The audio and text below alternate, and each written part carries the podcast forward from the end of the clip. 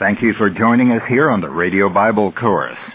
We're studying 1 Thessalonians chapter 2, and we have come to verse 13, where Paul writes, And we also thank God constantly for this, that when you received the word of God which you heard from us, you accepted it not as the word of men, but as what it really is, the word of God which is at work in you believers. Paul here is not speaking about this letter which he wrote to the Thessalonians. He is referring to his visit, his first visit to Thessalonica, when there weren't any Christians there, and when he preached the good news about Jesus Christ. He said, That's what you heard from us and accepted, not as the word of men, but as what it really is, the Word of God. Now we need to decide, was Paul's preaching the Word of God, or was it the Word of Paul? Paul believed he was speaking for God, and that he was inspired in his teaching. Now, I'm aware that there are people who find difficulty accepting this. They say, and properly so, that Paul was a man. He was human, and he was subject to mistakes. All of us are. But when Paul was serving Jesus Christ, he was inspired by the Spirit, controlled by the Spirit, so that what he preached and what he wrote was nothing less than the Word of God itself. He said this to the Corinthians in 1 Corinthians chapter 2. He said, Now we have received not the Spirit of the world, but the Spirit which is from God, that we might understand the gifts bestowed on us by God, and we impart this in words not taught by human wisdom, but taught by the Spirit, interpreting spiritual truths in spiritual language. So Paul claimed that he was speaking by the power of the Holy Spirit, not speaking as a human. Well, obviously, his message impressed the Thessalonians. They were not people who were familiar with the Bible, either the Old Testament or any teaching about Jesus. But they were so impressed with the word that was coming from the Apostle Paul that they concluded this must be from God. And so they accepted it. And Paul said, that's one reason that we thank God constantly for you. Because of the way you received the Word of God. Now you can thank God for many things that happen in Christian circles. But when you find a person who is receptive to the truth of God's eternal Word, then you have reason for rejoicing there are many people who are reluctant to accept it. They hesitate in this regard. They have doubts about the Bible, and those doubts will grow and eat away at their faith. We do have to come to the place where we either accept it or reject it as the Word of God. And blessed is he who believes the Word of God. Jesus said concerning the scriptures, not one jot or one tittle will fail in the law until all is fulfilled. A jot looks like an apostrophe in Hebrew.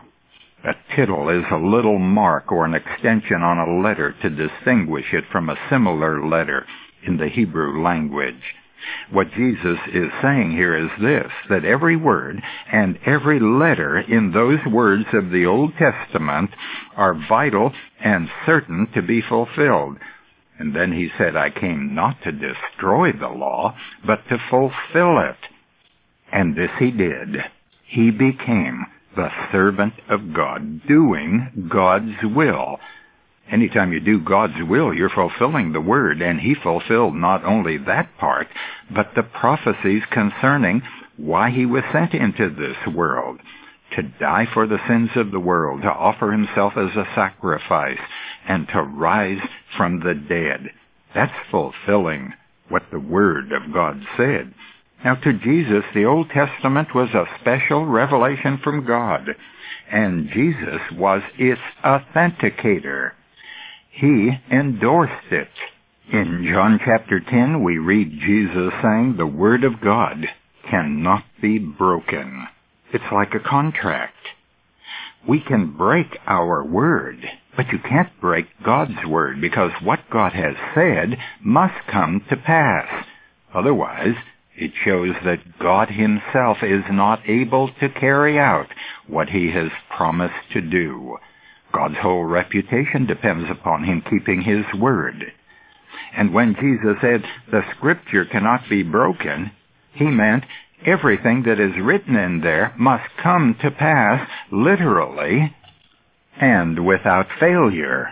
If there were prophets in the Old Testament and God spoke through them to give these holy scriptures to the people of Israel, what is so difficult about believing that God would give prophets to his new creation, the church, over which Christ is the head? That's what the Bible teaches. He gave apostles and prophets to reveal His truth to this new creation. You see, the Old Testament isn't to the church. It's about a people, a family of people who descended from Abraham, who were given laws, and who had a special mission on this world. They were the favored people of God to carry out His specific purposes.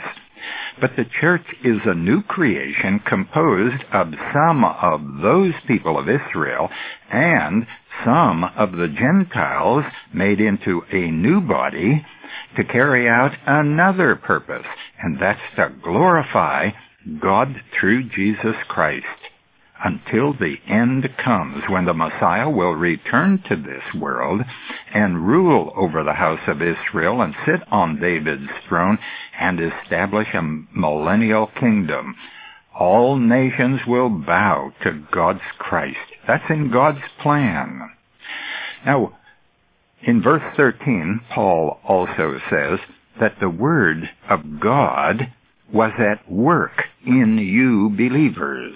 What might he mean by that? If you memorize a verse of Scripture, you will find that that passage begins to control your life. It will shape you to be God's kind of person. It works in you. I memorize Scripture, and I recommend memorizing Scripture because I want God to be telling me constantly about His ways and His desires. If you ignore the Word, it can't work in your life. You, of course, can have God's Word working in your life without memorizing it, but it is enhanced in its working ability when you have memorized it. You can read the Word of God expectantly looking for something that God says that will change your life and then meditate on that and it will work in your life. You can have the Word work in your life when you attend a meeting where the gospel is being preached or the Word of God is being taught. And taking those things seriously, it can work in your life.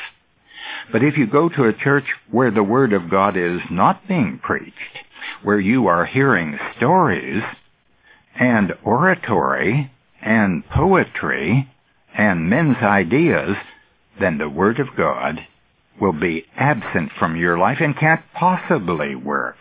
Now, if you belong to such a church, you don't have to leave it, but at least get into a meeting, into a Bible class, whether in a home or someplace where you do get the Word of God in addition to what you use that church for. Now, I know we all have ties to religious organizations. We have friends and memories there, and we don't want to leave them in spite of how liberal they might become or whether or not the Word of God is being preached there. But Bible classes are the answer, and we want to help you with that. So are tapes, cassette tapes that present to you the Word of God in teaching form. They're good. They'll help you. They'll build you in the faith. And there are many noted Bible scholars who have teaching on tapes. There are books also written by scholars, biblical scholars who do believe the Word of God and who can help you to understand it better. Well, if the radio Bible course can be of help in directing you in these things, please write to us. We'll give you the address at the end of this program. Now in verse 14, Paul writes, For you, brethren, became imitators of the churches of God in Christ Jesus which are in Judea, for you suffered the same things from your own countrymen as they did from the Jews, who killed both the Lord Jesus and the prophets, and drove us out, and displease God, and oppose all men by hindering us from speaking to the Gentiles, that they may be saved, so as always to fill up the measure of their sins but God's wrath has come upon them at last. Paul writes that these Thessalonians were like other churches in that they were being persecuted too. Wherever Paul had gone, persecution arose. It was instigated by the Jews. They were mostly angered because Paul was preaching a message that did not include the law, and it implied that the law was not necessary in the lives of these people of God. The Jews persecuted believers first in Judea, and we read about that in Acts chapter 8. What did Paul mean? That these Thessalonians became imitators of the churches of God which are in Judea. Well, they suffered like those early churches did. The early church was made up primarily of Jews they left Judaism, they believed in Jesus Christ, and they began meeting in homes. They abandoned Judaism for the most part, and the result was they suffered. Now Paul is saying, you also did. But why would anyone persecute the Thessalonian Christians? Because they talked about their faith. They believed in every member evangelism. Now, you might want to imitate successful churches. Those churches might have large bus ministries, a great enrollment. They might be mega churches. They might have great campaigns to raise money or to get new members. They may have seminars. And we all want to be as successful as they are, so we copy them. We imitate them. But very few churches will want to copy a church where they have every member evangelism, where they are teaching people how to do evangelism, and those people are doing it on a regular basis, why don't we want to imitate those churches? Because it takes work. And most of our Christians don't want to get involved in this kind of thing. That makes them uncomfortable. They don't like confrontation. Well, now, there is a way to do evangelism without confrontation we need to be taught that good evangelism is good communication. It's not forcing something on people. It's sharing good news with them so that they can understand what God has already done for people in this world that will give them eternal life.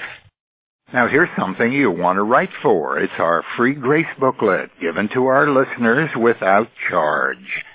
Grace is an important word in the Bible. Grace saves us, and God keeps us by His grace. You need to know all you can about the grace of God. Until tomorrow, this is Nick Calavoda reminding you that the word gospel means good news. Our address is Radio Bible Courses, Post Office Box 14916, Baton Rouge, Louisiana, 70898. The website is rbcword.org.